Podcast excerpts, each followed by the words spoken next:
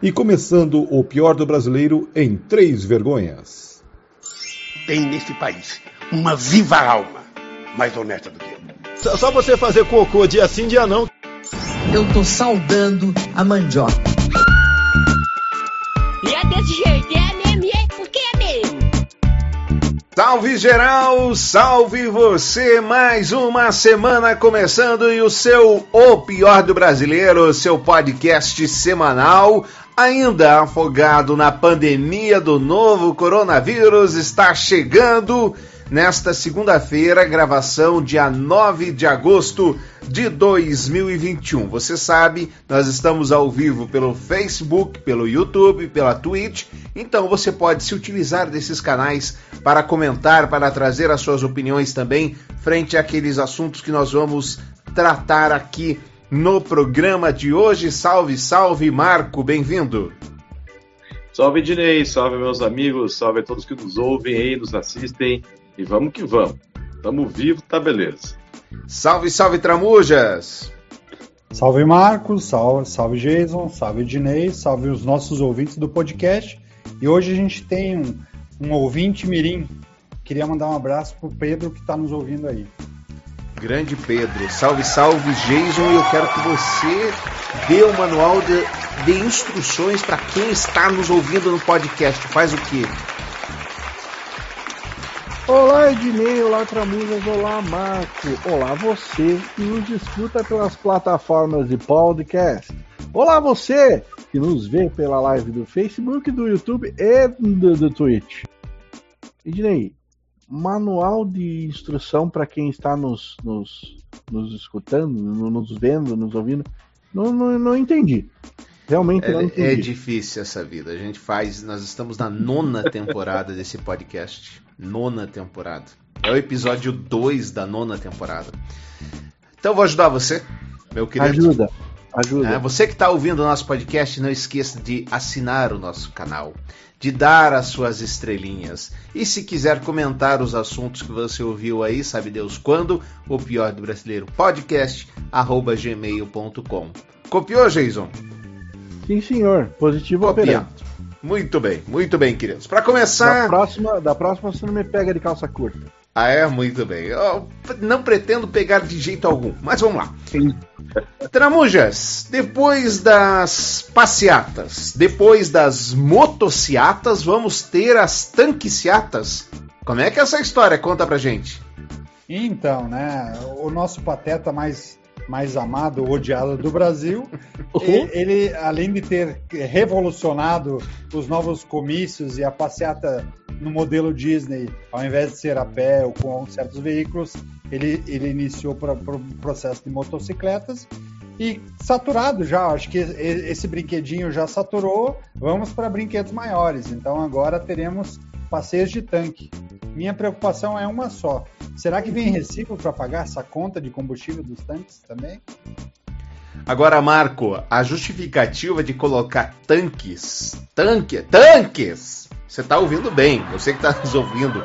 Talvez as pessoas vão ouvir esse programa daqui a cinco anos e não vão acreditar nessa questão nonsense. Mas peraí, 2021 vocês não estavam vivendo a pandemia? Ah, não tava a inflação alta, não tava desemprego alto, estavam colocando tanque, não tô entendendo isso aí. Pois é.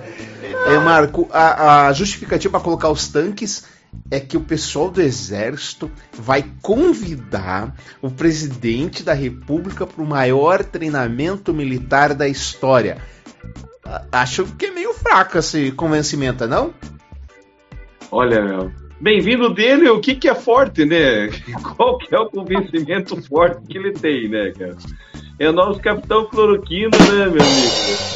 Tentando aí, mais uma vez, querer. Cara, olha, quem acredita nele, velho, ainda em 2021, velho, tem que realmente, sei lá, parar um pouquinho, sai para um retiro, retiro bolsonarista, sabe? Tipo assim, tem retiro espiritual, sai para um retiro bolsonarista, volta pensando de volta, porque, cara, não tem mais o que falar dele. Não tem mais o que falar desse cara.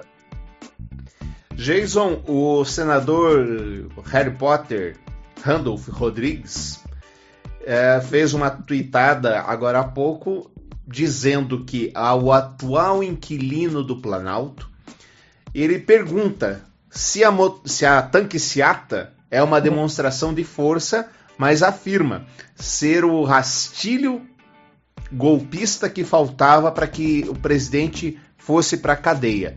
Acho que é meio exagero, não é não? É e ao mesmo tempo não é. Você quer, quer eu, eu acho engraçado esse povo Bolsonaro, o Bolsominho, que fala da, tanto da Venezuela, que fala tanto de, de Cuba, que fala tanto. Cara, presta bem atenção. Bolsonaro está pavimentando a estrada para virar o novo Maduro. Ele, ele vai se dar um alto golpe para se, se, perpetuar no poder. Ele já está fazendo demonstrações de força como essas pataquadas que a gente tem visto. Ele, ele fazer é, inconsequentemente. Né? Maldade dos senhores, maldade. Na verdade, Não, o Bolsonaro tá, ele está chamando o tanque como uma, um processo de marketing para apresentar os militares. Como o índice de desemprego está alto, o que, que o Exército Brasileiro tem feito muito nos últimos anos? Pintado meio fio, cortado grama, é, pavimentado algumas estradas. Então, ele vai dar um, um curso à distância para muita gente para aproveitar e dar uma funcionalidade a muitos desempregados. Acho que é um processo que a tá gente adiantando, não tá... direito. Né? Só que está adiantando 7 de setembro, né? Porque que eu saiba, todas essas atividades do Exército eram feitas em Formosa, né? Em Goiás ali, né? Não ali na esplanada do Ministério. É, não, quem pode falar com propriedade do, do, do, sobre o Exército é o Marco. O Marco, eu acredito que de nós quatro, que o Marco foi o único que serviu. Sim, servi lá em Brasília. Né? E ó, é, serviu então... ainda lá na, na, na, na, capital do país, no centro do poder. Na boca do leão. Na boca serviu do na leão. polícia do exército lá, serviu na polícia do exército lá e, e você. Todas as, as atividades que tinha no exército, essas iniciando palestras, essa coisa toda, até quando tinha as demonstrações para o, para o, o, o presidente, na minha época era o Collor, era feito em, em Goiás, em Formosa, né? Ali era só 7 de setembro mesmo. É, agora, agora mudou, nós estamos aí sendo influenciados pela Coreia do Norte. Então a Coreia do Norte tem que mostrar toda a sua força e, e vai ter lá tanques. Primeiro, é, é, ridículo por vários motivos diferentes. Primeiro, que tanque que o Brasil tem para mostrar que é tão diferente assim desde a Segunda Guerra Mundial. Para começar, ainda se fosse os caças que o tal do Lula comprou lá e, está respondendo até hoje, até vai. Suecos, né? Os caças, os caças suecos. suecos. É Gripping, né? Acho que era a marca do, do caça, alguma coisa assim. É. Agora, tanque de guerra brasileiro demonstrar força? Não. Não, como diria o nosso querido Flavinho, basta um cabo e um soldado para acabar com aqueles tanques ali rapidinho. Não tem conversa fiada. E o presidente, essa semana passada, recebeu um enviado do governo Biden, dos Estados Unidos. Aí você. você pensa que a pauta vai ser institucional, você pensa que a pauta vai falar sobre o comércio exterior, a pauta girou em torno de fraude nas eleições, inclusive as americanas, que o chefe do cara ganhou. O que, que eu falo lá em casa, Tramujas? Convenhamos, se os americanos achavam que o presidente brasileiro era um imbecil, eles tiveram a certeza depois dessa reunião. Falaram: não, não é possível que o cara não está no nosso país, não leu e não percebeu que quem venceu a eleição não foi o, o Trump.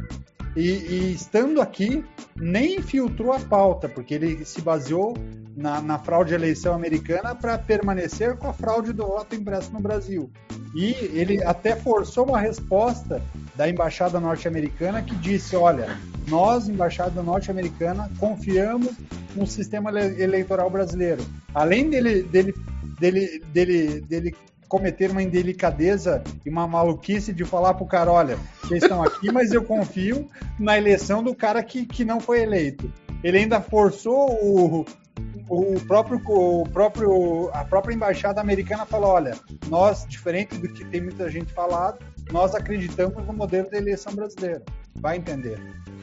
Não, até porque o modelo da eleição brasileira é o contrário da modelo da eleição americana. Não faz sentido absolutamente nenhum sentido.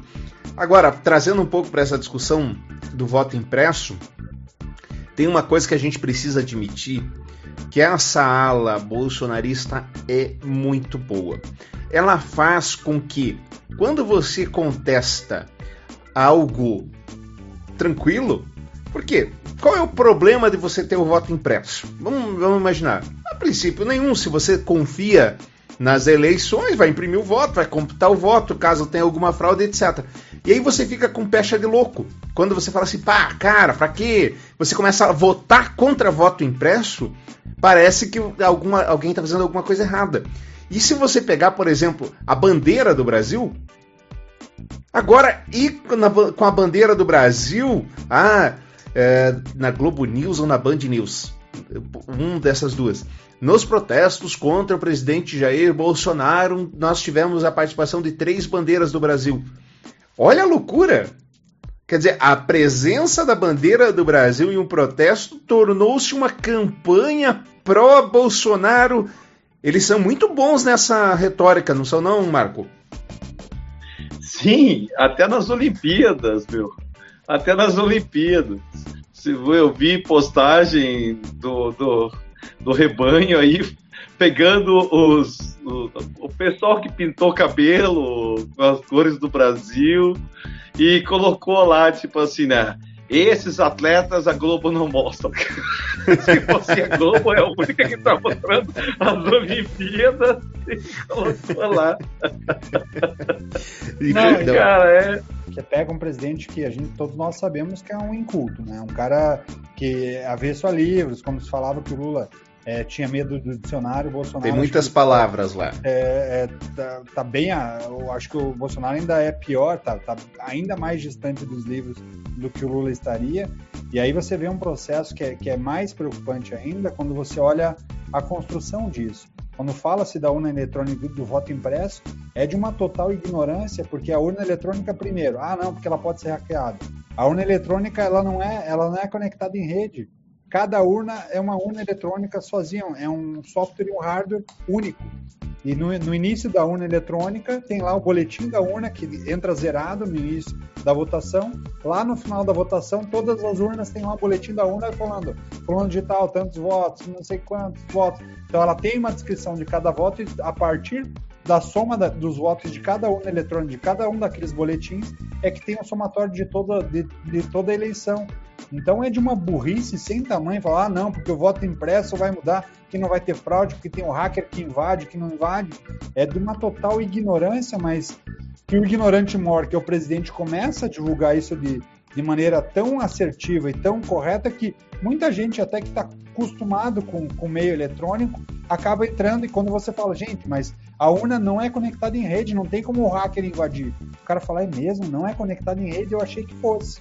Então essa é uma discussão que, quando você pega um, um, cara que é um total ignorante, mas ele é um ignorante convicto, ele é tão ignorante sobre o tema, desconhece tanto, mas ele passa tanta certeza sobre a burrice que ele acredita que não é burrice, a certeza que ele acha que é aquilo que ele está falando, que muita gente não para para refletir e fala, não, peraí, deixa eu ver o que esse cidadão está falando, deixa eu observar se faz sentido ou não faz. E não, não faz o menor sentido. Não faz não, isso ninguém fala. Ó, escreve, escreve uma coisa que eu tô falando. Um pensamento que me ocorreu aqui. Peraí. Cara, o voto impresso... Peraí, calma lá. Vai. É, é, é, é figurativamente falando, viu, Dinei? Ah, o tá, voto impresso é uma faca de dois gumes. Porque hum. Ele pode dar credibilidade para o pro processo eleitoral via urna eletrônica? Sim, ele pode. Mas, contudo, porém, por via Cachorro. Oi, cachorro. Latido impresso. É... Vamos pedir, vamos exigir latido impresso dos cachorros é. aí. Você já imagina? Para pra pensar, vamos fazer um exercício de, de imaginação aqui. Vai que uma pessoa que quer sabotar o processo eleitoral vai lá na urna e de má fé coloca o 13, aperta lá o confirmei, pega o ticket e fala: Olha aqui! Olha aqui! Eu votei no 17 e apareceu o 13. Não, mas peraí, peraí, peraí. Peraí. A, a, a, bem, a bem, não, não. A bem do debate, calma. A, a proposta. Debate uma pessoa fala, a outra fala depois. Então, mas não quando você vai falar uma fake news. Fake news aqui não tem vez, meu querido. Não dá. Fake news. É. A bem do debate. a- seria impresso o voto e o eleitor não teria acesso a ele fisicamente, e só visualmente. Então o voto ia ser impresso numa, numa cabininha, e aí o eleitor ia ver o voto impresso ali, e aí era- o voto ia cair numa urna lacrada. Certo. Essa é a questão. Agora, pode acontecer, o que eu já falei algumas vezes aqui, do cara começar a gritar que nem um louco lá que saiu o impresso errado. Exatamente, exatamente. Ou mesmo, ou Não, é mesmo o botar problema. errado de propósito, aí vai lá Uhum. ver, caiu de- o, o outro número, sai e faz um escândalo. E cara, é só pegar aí, um, um- reunir uma turma e falar, cara, vamos acabar com esse processo eleitoral. Vamos, descre- vamos descredibilizar a votação. E você vai lá e vai apertar o 13 e vai sair fazendo um escândalo que votou no 17, mas o voto foi no 13. Cara, o Bolsonaro pode acabar cagando com um sistema eleitoral que é modelo para o mundo inteiro. É, é, Será que as pessoas. É, é o que eu falei, é, e é o que você falou também de mim. É, você protestar contra o voto impresso. Será que às vezes não faria um pouco de sentido? Bolsonaro pode acabar estraga- cagando até nisso. É pelo é- a questão do voto impresso, na minha opinião, é que a gente está discutindo ele na hora errada e pelos motivos errados. Primeiro, gente- não há não há indício de nenhuma fraude. Você não tem nenhum tipo de prova de fraude. Aquilo que o Tramujas falou agora é perfeito. Então, assim, pode haver fraude na votação eletrônica? Pode. Como tudo nessa vida pode. Agora, tem que ser uma conjunção de tantos fatores diferentes. Primeiro, o resultado final da urna eletrônica é apenas uma comprovação. Eu já trabalhei em campanha política, o Marco também. A gente, uma hora depois da, da eleição, a gente já sabe quantos votos teve, quem se elegeu, quem não se elegeu. Porque o que acontece? Os fiscais vão até as enésimas, é enésima, né, Marco? Que sai é o Isso. boletim lá de urna. Enésima. Vão até as enésimas. Ah, o fulano fez tantos votos, fulano fez tanto, tá, tá, tá. Você já sabe. Não tem como você fraudar isso. E o único momento que a urna eletrônica ela, ela entra em rede de maneira criptografada é depois que os dados são compilados dentro dos tribunais locais e ali não tem internet e aí você manda para o TSE em Brasília. Nesse, nesse, o único caminho que tem é do, do Tribunal Regional pro TSE. Então, ainda que houvesse um hackeamento nesse caminho, você já tem o número registrado aqui. Então não faz sentido isso, Marco. Você teria a contraprova, né? E, Exato. E, e, e o que acontece hoje dentro É, Pera aí, eu- entramos com o Marco ia pegar- pediu a- a- a- o gancho ali. É, o que eu ia pegar era o gancho que a Carla aí falou. Boa noite, Carla. É, a Carla a Carla tá com toda a razão e pegando o gancho também do que o, o Tramur estava falando. É bem isso mesmo também que eu acho. Carla, ele é um corrupto, certo? Que que pegou um bando de burro, ignorante, certo? Para fazer palanque para ele, né? O que eu fico, e a gente já discutiu bastante isso, né? Como a, como a mídia social, ela, ela deu voz a esse bando de ignorante, que eu não sabia que existia tanto idiota, tanto ignorante, né? Dentro da minha família eu descobri gente tão ignorante, tão ridícula, tão idiota, que eu não consigo trocar meia dúzia de palavras com a pessoa mais, sabe? E antes eu tinha papo, né? A gente falava de outras coisas, hoje em dia eu não consigo nem gostar de churrasco com a pessoa, porque eu sei que ela é ignorante. Eu falei assim, eu vou falar, falar o que com essa pessoa? Quebrou aquele encanto, sabe? Então eu não tenho mais o que falar com a pessoa. E é bem isso mesmo, ele é um corrupto. A sorte que ele é um corrupto também meio burro, tá entendendo? Ele não é dos mais espertos, sabe? Mas só que ele pegou gente mais burra que ele, tá entendendo? E faz esse rebanho todo. E realmente eu não sabia que o rebanho era tão grande. Né? É Tramujas. que, é que o- a questão do voto impresso, quando a gente fala disso, nesse quesito, é o que, o que, o que você, Dinei, falou do gargalo. Né? O gargalo talvez seja nessa transição do voto das regionais, dos estados, para o superior eleitoral. Ok, mas eu tenho como fiscalizar esse processo. Quem argumenta a favor do voto impresso é tão. é, não, não, não parou para pensar no, no processo como um todo que, ao invés de a gente se preocupar com um hacker, que seria esse link do TRE para o TSE, para quem não lembra, quando era voto manual, que, que era o, era o pré-impresso, né? Que era o voto manual, existiam milhões de hackers que eram em todos os tribunais, todo, todos os processos, todos os meios de votação, existia lá alguém que estava com os votinhos no bolso, ia lá, imprimia e, e ticava no candidato dele e enxertava na, na urna. Então, ao invés de eu me preocupar com esses milhões de hack, mini hackers físicos que a gente tinha dentro da, do processo eleitoral, hoje a gente se preocupa com um só. Agora, a partir de uma suspeita, você colocar trava na porta porque você acha que a casa pode ser invadida porque você tem uma neurose e acredita que o ladrão entrou na tua casa, mesmo que tenha todos os sinais de que não, não teve invasão nenhuma, é um absurdo e é um desperdício de dinheiro. Mas e... aí eu vou discordar de você, né? Nessa tua analogia, a gente não tá querendo botar a trava na porta, o que eu seria a favor, a gente tá querendo mudar a porta.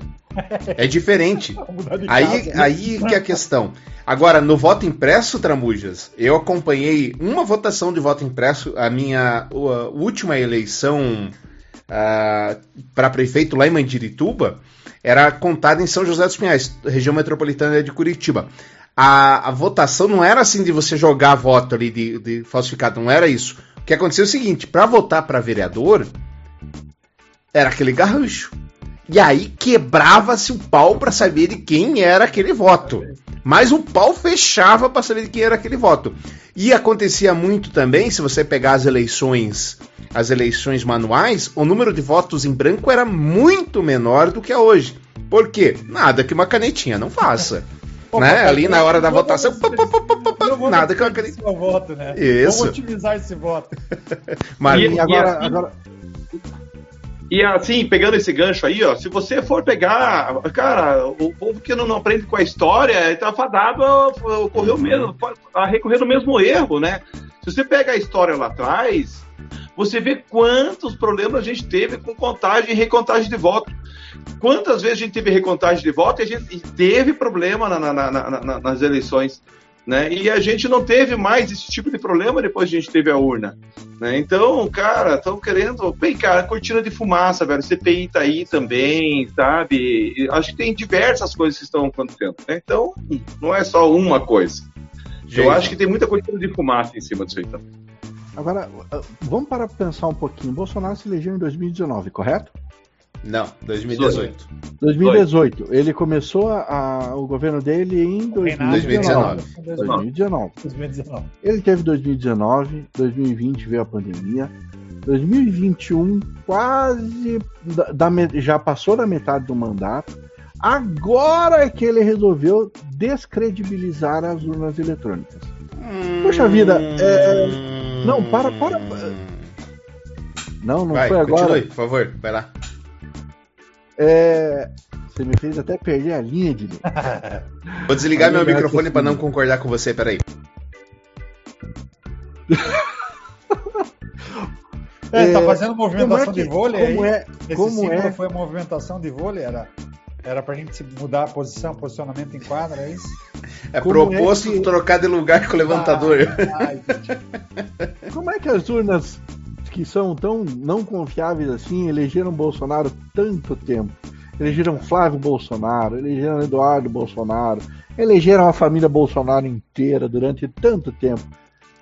É e o mais legal, né? E o, e o mais legal, né? Quer dizer, o PT é tão incompetente que então fraudou as urnas para eleger bem Bolsonaro. Então é isso. Olha aí, né? cara. Olha, é, eu é... falo, gente, a narrativa dessa galera é muito legal. Olha a ciranda, aonde que eles colocaram a gente. A gente agora está concordando que pode ter fraude da unha porque eles se elegeram. Então, olha a ciranda que eles colocam a gente. Bom, mas o, encerrar, o Ricardo é... coloca ali, o Ricardo pergunta e é interessante a pergunta dele. De, é deixa eu acompanhar aqui, não. A Carla Cavanha. Boa noite. Ele não é burro, é corrupto e provavelmente planeja um golpe. Uh, o Alex Ricardo, a crítica à ideia de implementar a impressão do voto é quanto ao custo e à utilização do discurso de que não vai ter eleição. Fala, Tramujas. É que é muito nisso, né? Tipo, quando você fala do custo, é um custo, falam de um custo de 20 bilhões de reais. Então, se o país não tem dinheiro para emprestar, para fazer uma série de coisas, então para pagar precatório, bilhões, é, inclusive para pedalar, despedalar a dívida. Da onde vai sair esses 20 bilhões para a nossa rainha da Inglaterra ficar satisfeita e falar, tá, calma, pode ficar tranquilo, Pateta. Fica sossegado que agora vai ter a impressão do voto lá. E você pode ser, você vai ganhar a eleição por causa disso. Fica tranquilo. Mas, gente, é, é, o, modo, é o modus operandi do, do Bolsonaro gover, governar, né? Se é que se pode dizer, né? Ele não governa, ele cria o caos. É só isso. Ele fica, ele sempre fica em evidência com essas teorias de conspiração, com essa, ele fica em evidência com esse, é a forma que ele se achou, ele tem há 27 anos que ele está lá, mais, é, porque na época do quartel também ele era assim, ele fica na teoria do caos, ele quer sempre ser aquele cara que está em evidência com o caos, velho. Pô, né? que elegeu um cara bem. que tava preparando jogar uma bomba no, no próprio sim. regimento, pô. Então, é, sim, isso mesmo. Imagina, que preparou uma bomba que nos tempos do quartel, nas férias, ele ia pra Serra Pelada, né? Pra garimpar, Sim. pra achar ouro, porque ali com, com, o soldo dele não ia chegar a lugar nenhum. Até que ele achou uma mina Sim. de ouro melhor, né? Fica ali em Brasília. Se, ele, ficar, se ele pensa assim, ah, se ele pensa assim há 30, 40 anos, quem é que vai mudar? Você acha que ia chegar aqui e ia fazer alguma coisa diferente? Não, cara, ele vai governar no caos, velho. Tá entendendo? Fazer algo positivo, nunca, nunca esperaria de Bolsonaro fazer algo positivo. Ele iria continuar reinando no caos. Para gente encerrar, o Nizam Guanais aceitou o convite de Luiz Roberto Barroso para montar uma campanha sobre a lisura e a transparência do processo eleitoral, ou mais precisamente da urna eletrônica. O trabalho de Nizam para o TSE não será remunerado e movimentará uma equipe de voluntários para executar as peças. Os custos de produção sairão dos cofres do setor privado.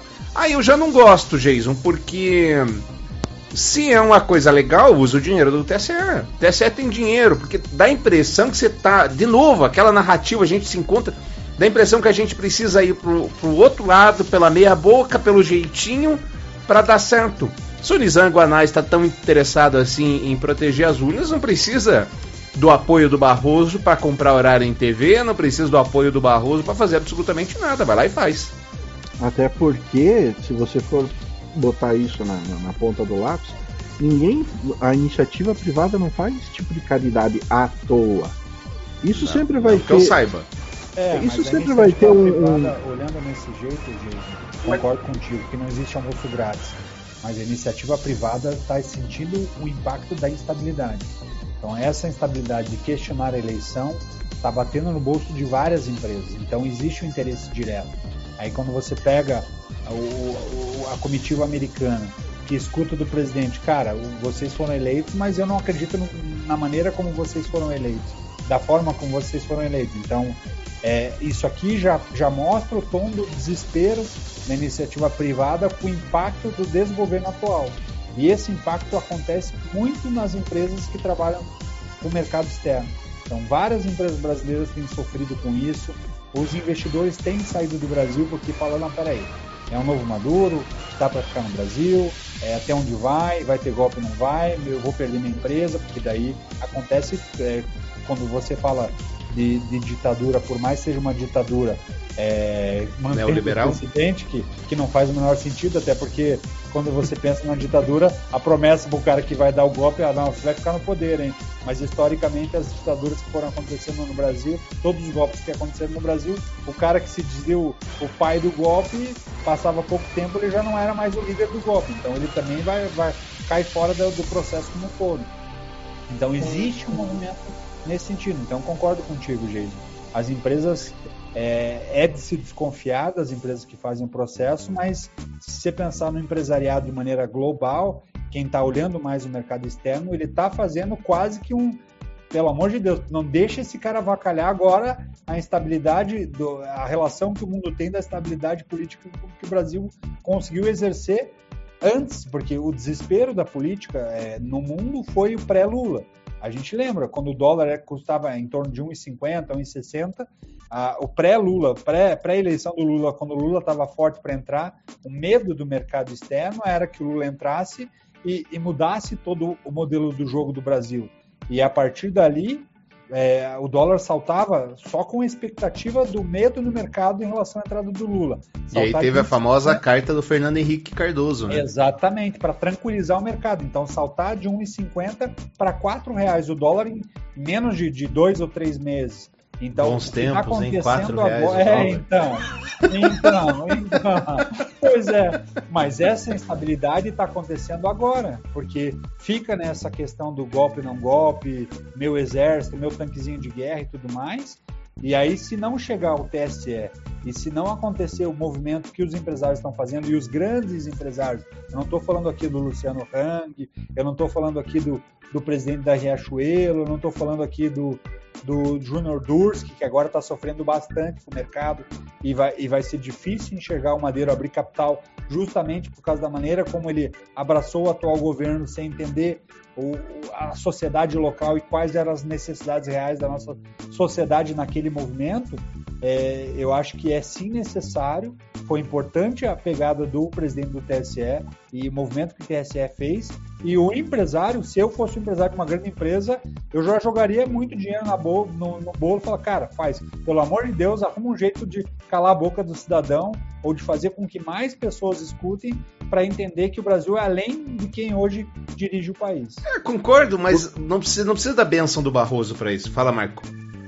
Mas, por mais que o investimento seja realmente em, em defender uma, né, o, o nosso sistema, tal, tudo, que eu concordo com você até, Ginei, mas eu acho que, de certa forma, a- a- o recado é político, tá entendendo? O recado é político.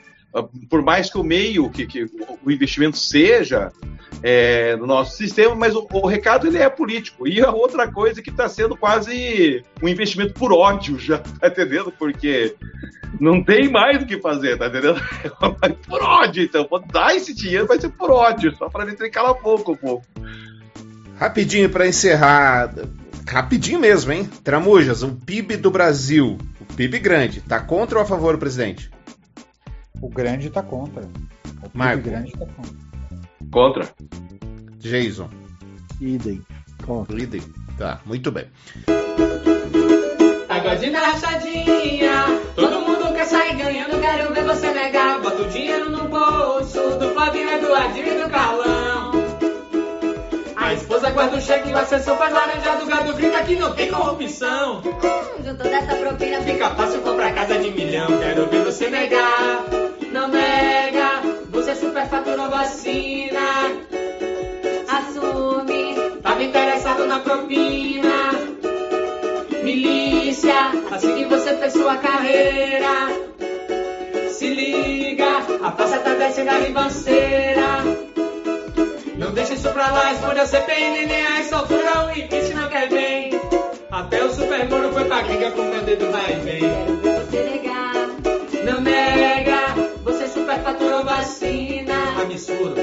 Assume, tava interessado na propina. Tava assim, Milícia, assim que você fez sua carreira. Todo mundo sabe.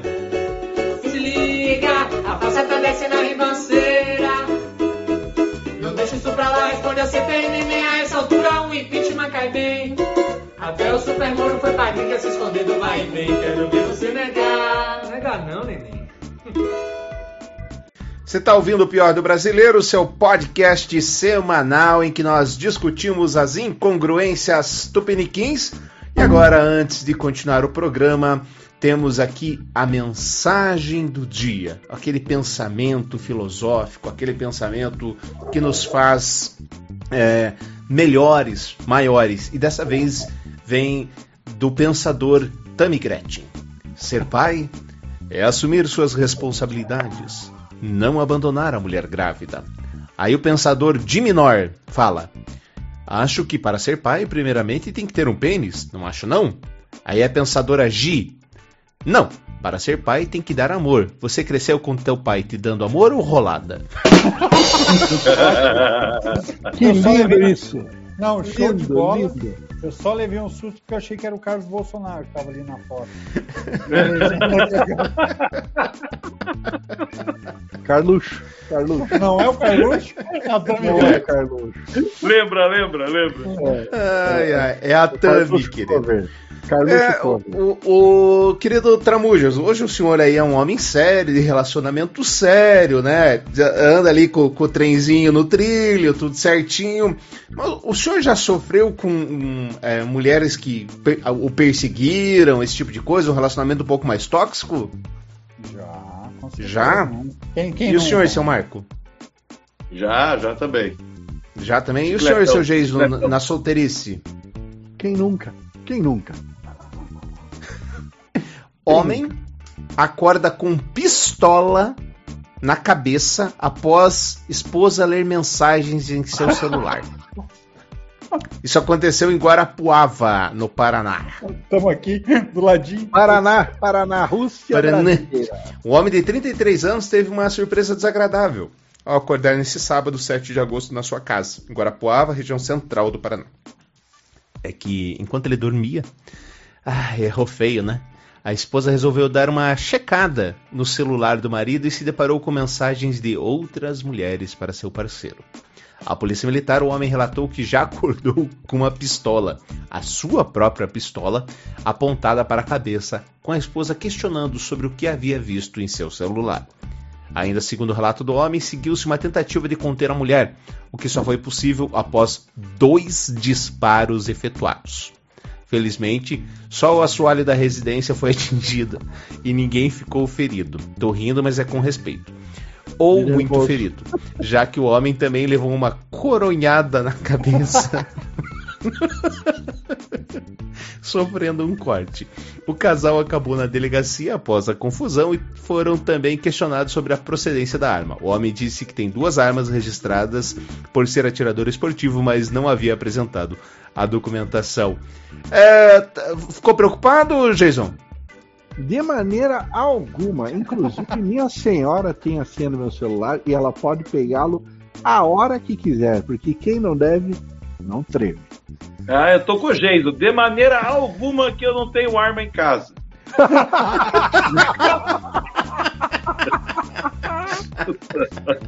Eu só pensei uma coisa nesse caso. O esportezinho dolorido esse, hein?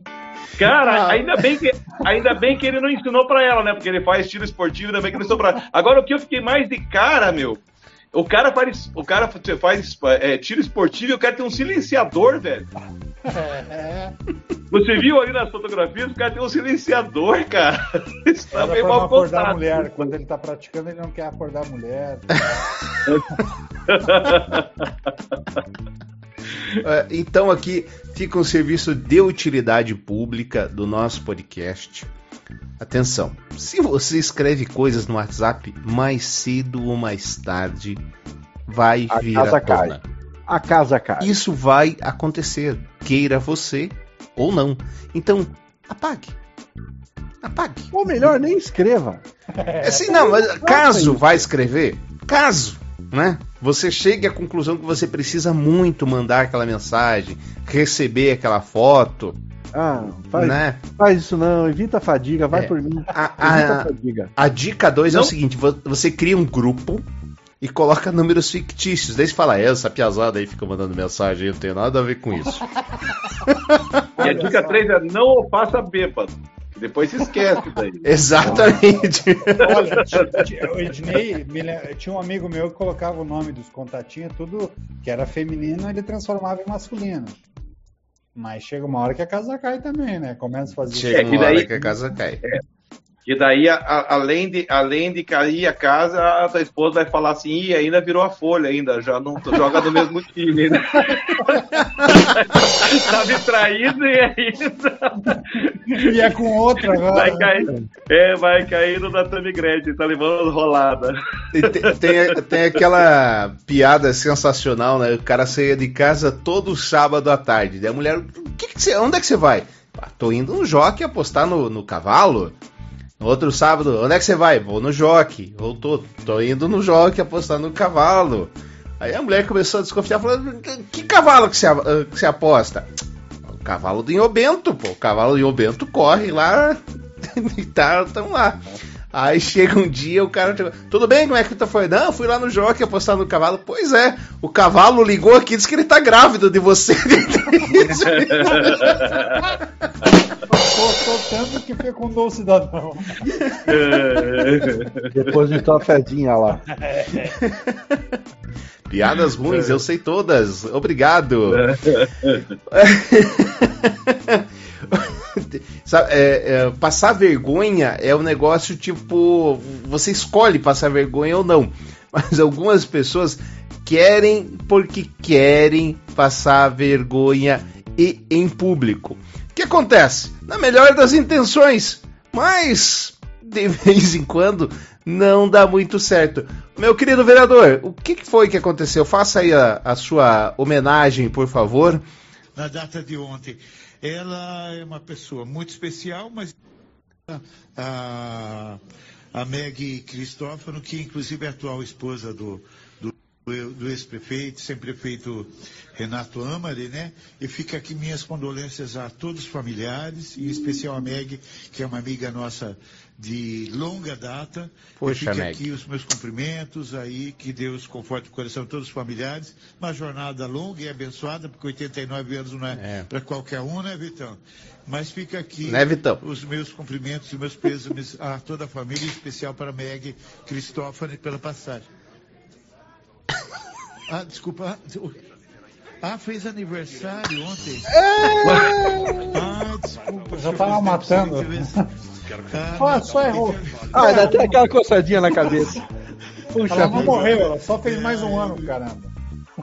João Donizete Silvestre fica envergonhado e pede desculpas pelo ocorrido. O vereador é de Sorocaba, no interior de São Paulo. Chega, falando em, em passar vergonha, vocês já me falaram aí que sofreram alguns relacionamentos abusivos, mas tem hora que pode ser até pior. Policial do Distrito Federal é presa novamente por perseguir ex-namorado. Delegada, será que eu sou motivo de investigação? Segue pelas suas e de marcação. Assim não dá. Rafaela Luciene Mota Ferreira, acusada de stalking. É, Jason, por favor, defina stalking. Stalking é o perseguidor da internet, aquela pessoa que se mantém nas sombras observando os seus movimentos. Obrigado.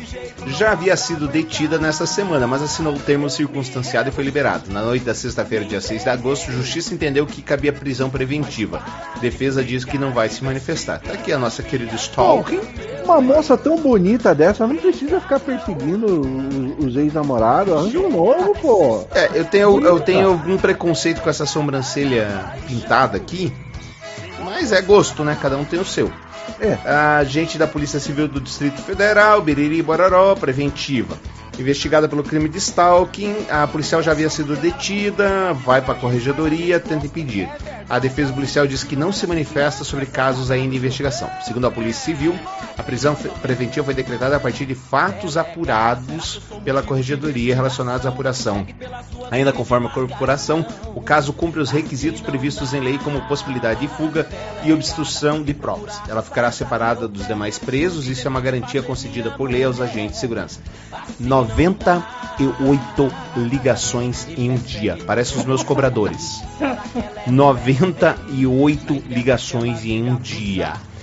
É, para um dos ex-namorados. A queixa, as queixas são de 2018, quando o homem conheceu a policial por meio de um aplicativo de relacionamento. Segundo a denúncia do Ministério Público do Distrito Federal, o casal saiu algumas vezes, porém o então namorado passou a ser ameaçado quando pediu para terminar o relacionamento. Em uma das conversas telefônicas, segundo o processo, a policial falou que ele não sabia com quem estava se mexendo.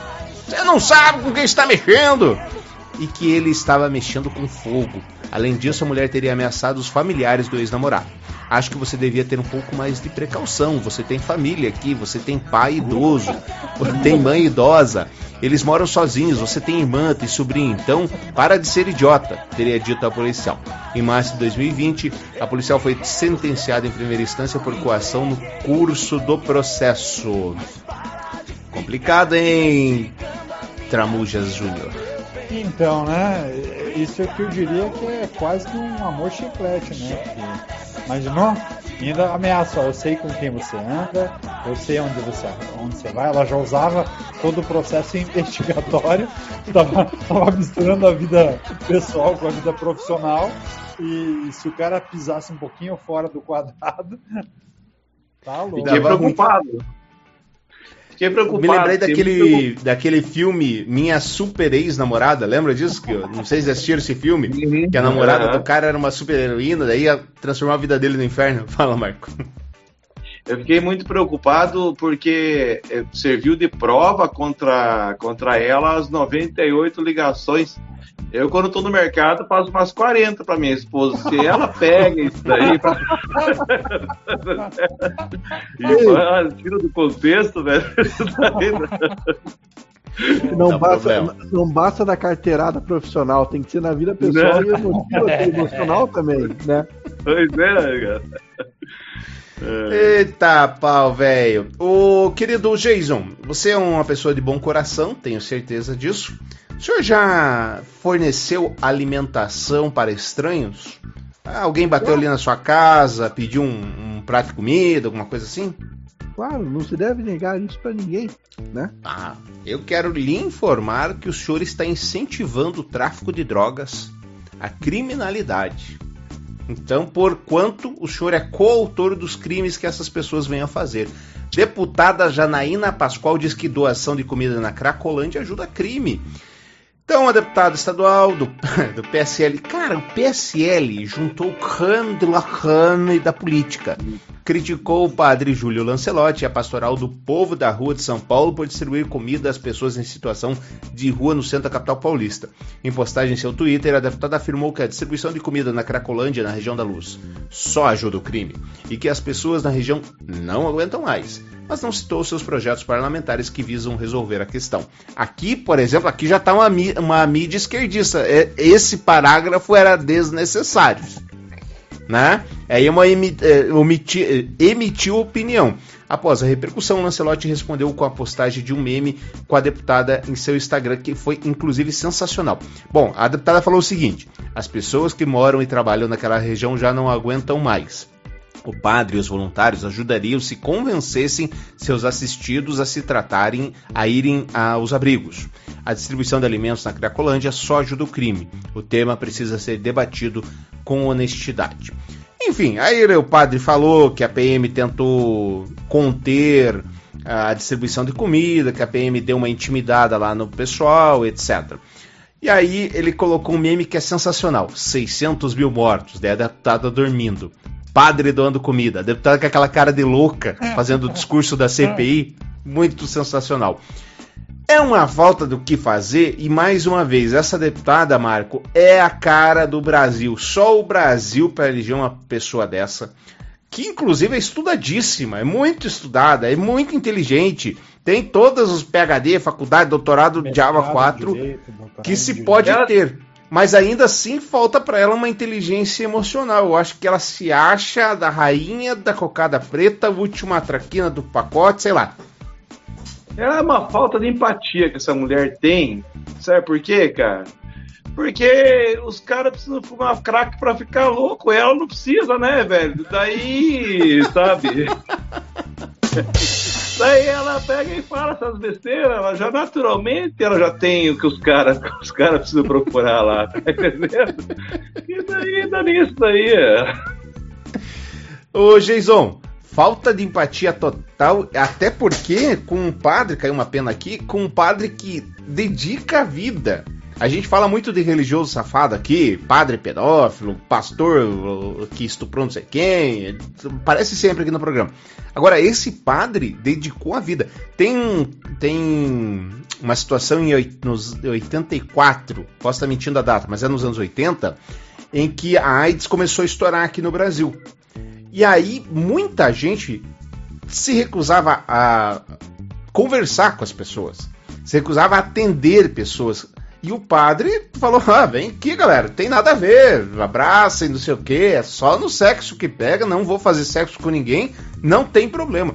Então ele é um padre muito disruptivo, sempre ajudou. Agora no começo da pandemia, ele foi para as ruas e falou: olha, se o pessoal de rua não tiver álcool em gel, não tiver sabonete, não tiver máscara, eu também não vou usar. E se eu morrer, a culpa é dos políticos. E aí arrumaram álcool em gel, sabonete, etc.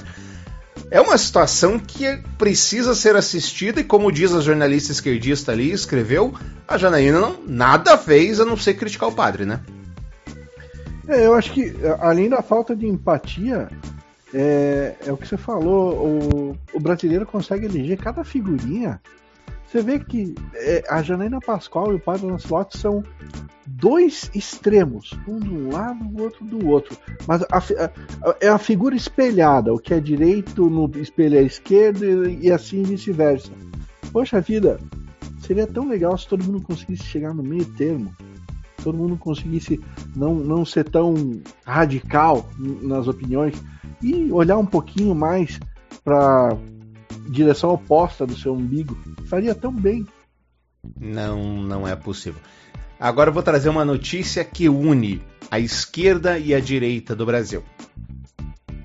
Muito bem, acabou a notícia? Acabou a mamata. Era lindo dizer. Mas continua a mamata e você vai entender. Os seus problemas ele não quer resolver. Ele só quer ver brasileiro morrer e continua a mamata. Continua a mamata? Sim, é o nosso problema. Lema? É, meio que não deixa de ser. Acabou a mamata. Era lindo dizer, continua a mamata e você vai entender. Os seus problemas ele não quer resolver. Tem que remover. Depois prender o rei da mamata.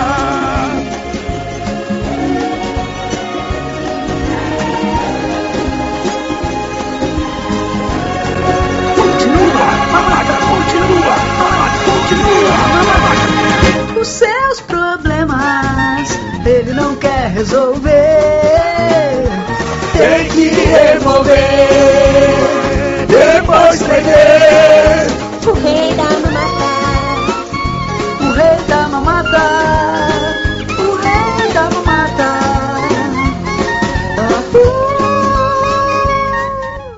Pior do brasileiro, o nosso podcast semanal. Daqui a pouquinho, a eleição do pior brasileiro de todos os tempos, mais um voto teremos hoje. Aqui vou trazer uma notícia que o Marco não participou.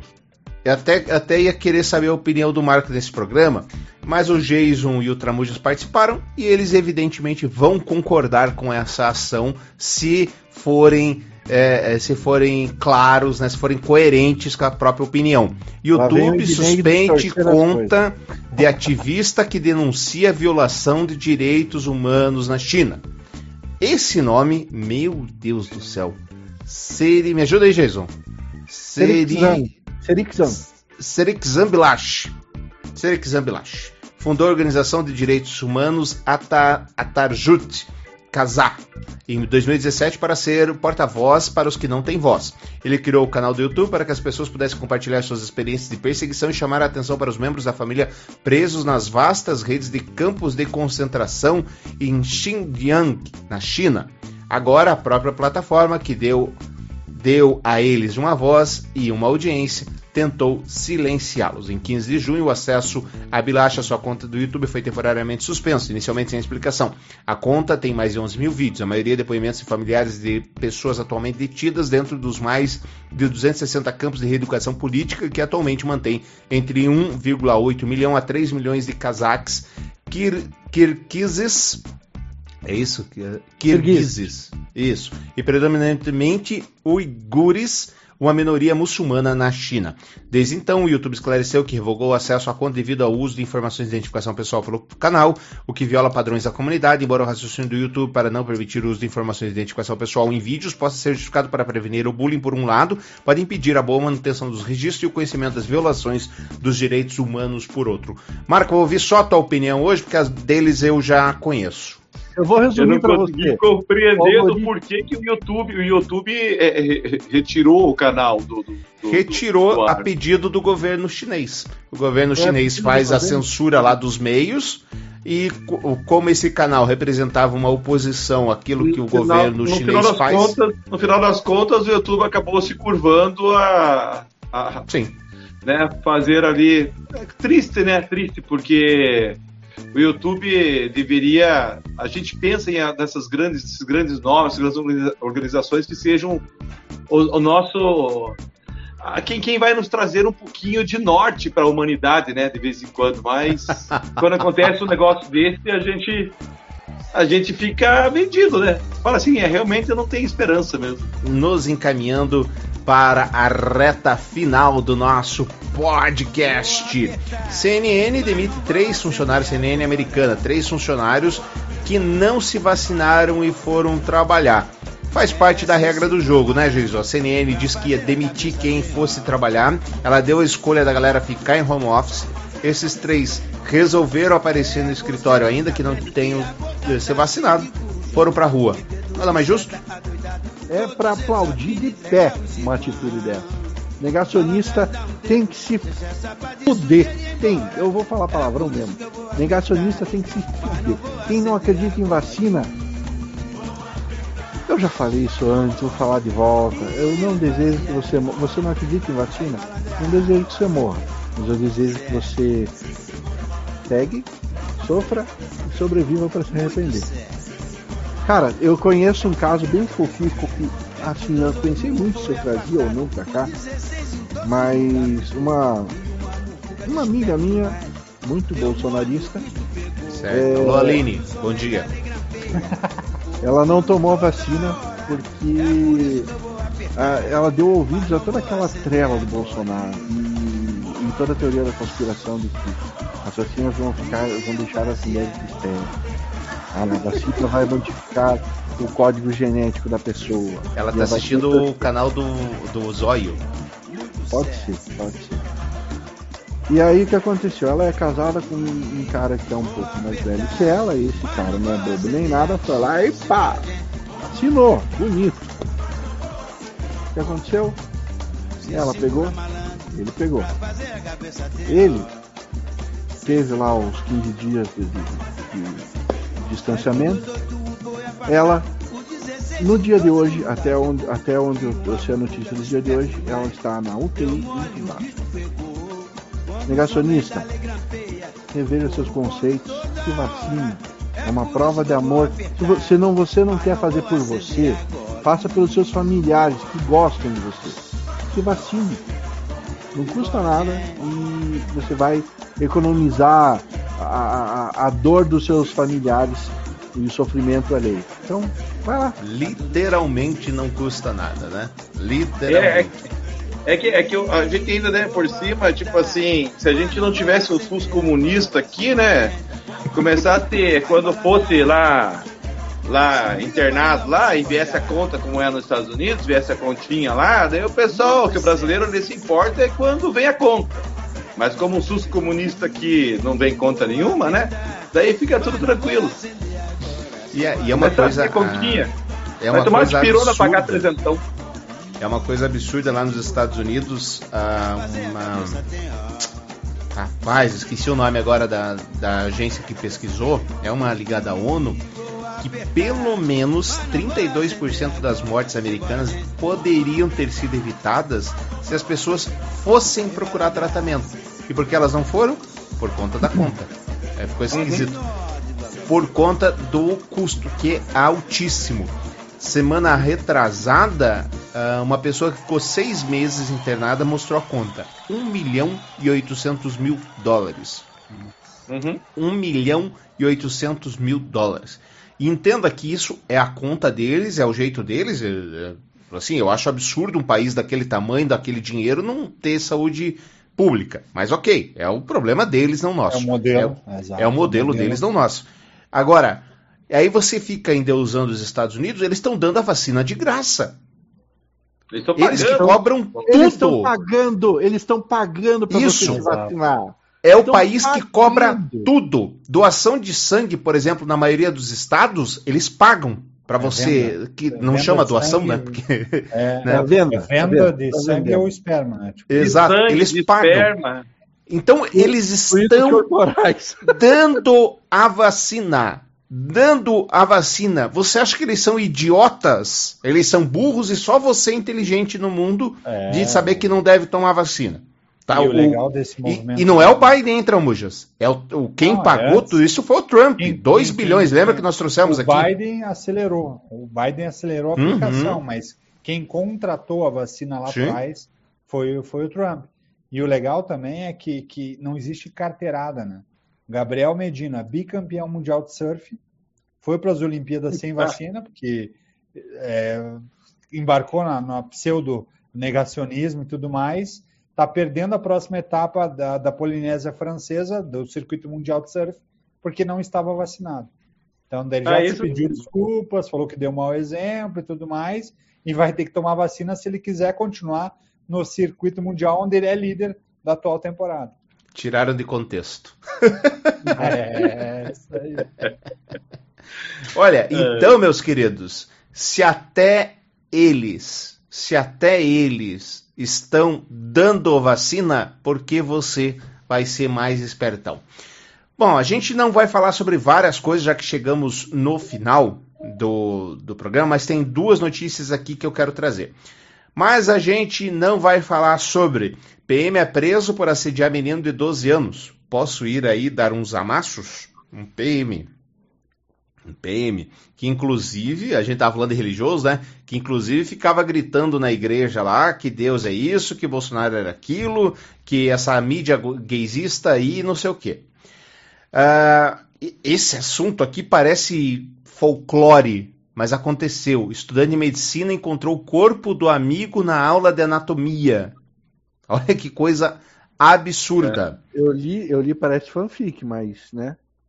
Não, É in- inacreditável. Inacreditável. É um negócio terrivelmente macabro demais para ser verdade. Isso. Ah, tinha aqui na PUC Paraná sempre teve, né, o, o- o caso da menina que encontrou o pai que tinha sumido e etc. Esse virou um que até hoje ninguém sabe se é folclore ou se é verdade. Dentro do tema que a gente está falando, o lugar dos Estados Unidos onde a rejeição à vacina é alta, apesar de UTIs lotadas. Kansas, Arkansas, quer dizer, cara, o que, que o Arkansas acha que é do mundo? Rednecks. Por causa de meme, discussão entre Joyce e bolsonarista vai parar na justiça. E as duas notícias que eu quero trazer. Quem tenta, na verdade são três notícias que eu quero trazer, perdão. É, quem tenta dar nó em quem dá nó nos outros se ferra. Deputado, olha que coisa sensacional. Deputado tenta, o cara tentou dar um golpe nele e o deputado acabou ganhando 50 reais. O deputado Luiz Miranda. Amador. Isso é, isso é Como muito sensacional. Isso é muito sensacional. Então o cara hackeou o telefone do Rodrigo Maia, ex-presidente da Câmara, que é outro, né? Mas vamos lá. Então o que, que aconteceu pra você que não entendeu? O cara tentou dar um golpe no Luiz Miranda, deputado, e acabou tomando um golpe de volta, cara. Essa, é- é- é- essa, essa, essa matéria da pauta tem que ter na edição a trilha sonora de Bezerra da Silva, Malandra, Malandro e Mané, Mané. Meu Deus. Ah. E ele não conhecia o histórico do Luiz Miranda, né? Luiz Miranda Pois é. umas perguntas a, a fazer em relação às pirâmides financeiras que ele cobria, né? Quem ainda deve ter um ficado- azar. Quem deve ter ficado com medo disso depois disso daí foi o Bolsonaro, né, cara? De ver o cara descer tão rápido assim, e agora? Tem o áudio ou não tem o áudio? Ih, cara. Ei, não. A Carla tá falando aqui, ó. Ontem fiz teste de Covid em um negacionista. Ele chorou quando dei o resultado positivo. Dei bronca nele. Negacionista que dava pra tomar vacina já ou. ou- É, ou não sei. Tome vacina por amor e seus familiares e a economia. Duas doses são mais, ba- são mais baratas que o internamento. É, realmente bem mais barata. Agora, a matéria que eu quero que vocês é, comentem rapidamente, que a gente já estourou o tempo, só temos 4 minutos de programa. Brasil tem 100 generais nomeados marechais. Augusto Heleno, Vilas Boas. E olha, aqui não tá o nome, mas o nosso querido brilhante Ustra também tá nessa linha. Mas o brilhante não morreu? Morreu. Mas a mulher dele recebe pensão. Dados públicos disponibilizados no portal da Transparência informam que seis generais do Exército, que é o último posto da escala hierárquica do Exército Brasileiro, receberam a patente de Marechal. Detalhe: ela foi extinta em 67, após a reforma do regramento da Força Terrestre, que pôs fim ao título normalmente atribuído a oficiais de alto escalão considerados heróis nacionais por comandarem tropas em conflitos bélicos. A partir da promulgação da Lei Federal 6.880 de 1980, chamada de Estatuto dos Militares, a possibilidade de um general passar ao posto de marechal voltou, mas em condições restritíssimas, somente em tempos de guerra. Não que não estejamos vivendo, né? Entre os generais elevados a tal posto, que não existe mais, exceto em casos de campanha, estão Augusto Heleno, ministro-chefe do Gabinete de Segurança Institucional da Presidência da República, os ex-comandantes Edson Leal e Babá, e tem outros aí é, de maior ou menor patente. E aí, Tramujas? Então, cadê a guerra, né?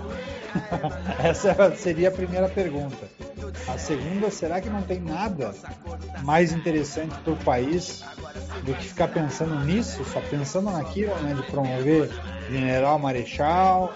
É, o exército não teria que estar tá pensando num modelo diferente, né, de utilização do exército num país em que a, a guerra em si ela não existe, mas existem outros desafios que o exército poderia estar desbravando. Qual a estratégia do exército hoje, das forças armadas de maneira geral, um país como o Brasil? Então, é, são, são questões que deveriam ser mais relevantes do que simplesmente o processo de crescimento e aumento de receita dos militares na ativa, ou mesmo dos militares que, que, que estão aposentados, mas que estão abrindo outras fontes com negociações com o governo federal. Marco, algo a comentar? É, o que o Geiso falou ali no começo do programa, né? Tipo assim, do, do, golpe aí, se desenha nessas coisinhas, né? Tipo assim, se vê lá o tanto de, de, de, de generais e de, de, de, pessoal das Forças Armadas dentro do governo, é, as Forças Tuitinho, Armadas malandro. que não entram, é, Forças Armadas que não entram no, no plano de aposentadoria, é, e assim por diante, que vão indo, que vão trazendo eles para dentro do ladinho do, do, do louco do Capitão Cloroquina aí para ele fazer o que quiser. Olha, é lamentável esse tipo de coisa. Até fazendo uma análise bastante simplória, isso é legislar em causa própria, que é contra a lei. A partir do momento que tem, você tem um ministro general, que é o caso do Augusto Heleno, ele não pode ser beneficiado por uma ação direta do governo. Evidentemente, estou falando que é uma análise bastante simplória. Algo a acrescentar, querido Jason? Ah, né? Eu, eu, acho que no fim das contas isso aí foi uma, uma, um ato completamente justificado. Afinal de contas, a gente não está vendo a pandemia, está sobrando dinheiro em caixa, né? Estamos arrecadando bem, arrecadando bastante. Então, a gente quer pagar um pouquinho a mais aí para viúvas, para essas pessoas tão, tão capacitadas que não é? O pior brasileiro de todos os tempos, você sabe, nós vamos eleger em dezembro, segundo a nossa opinião, e também vamos colocar lá no nosso Facebook. Aliás, sigam a nossa página do Facebook, que agora tem notícia todo dia. Uh, muitas notícias que, a gente, que não entram na pauta, mas que representam o pior de nós, estão lá. A eleição começou com Jair Bolsonaro sendo eleito por sendo indicado, perdão, por Jason. Depois José Sarney por Tramujas, João Avelange por mim, Fernando Collor de Mello por Jason, Zélia Cardoso de Mello por Tramujas, José Bonifácio de Andrade Silva por mim, o Índio Carapiri pelo Jason, Marcelo de Carvalho pelo Tramujas. E hoje vai com você ou vai comigo, seu Marco? Eu acho que eu posso, posso falar, já Por que eu não falei nenhum ainda, né? Então, eu acho, acho que eu vou falar bem a cara do nosso, do nosso programa aqui. E a gente une de um lado trágico com o lado cômico da situação. Acho que nada melhor do que lembrar da família real em 1808, que veio de lá, expulsa lá, ah, com um atraso industrial enorme que nós até hoje nós estamos aí, e o lado cômico é chegar aqui com a cabeça raspada pela infestação de piolho e desembarca aqui e ainda lança moda. Chega na Terra Brasília e ainda lança moda, todo mundo raspando o cabelo achando que era moda, entendeu? Brasil usando sempre. Trago Vamos de Dom João. VI, então, pra, pra personificar alguém? Isso, é. Isso. Dom João VI. Muito bem. Muito bem. Se você tiver aqui algum comentário pra gente, o pior do brasileiro, podcast arroba gmail.com. Toda segunda, 8h20, 8h10 por aí, nós estamos ao vivo, tanto no Facebook, quanto no YouTube, quanto na Twitch. Obrigado, um abraço, tchau. Beijão.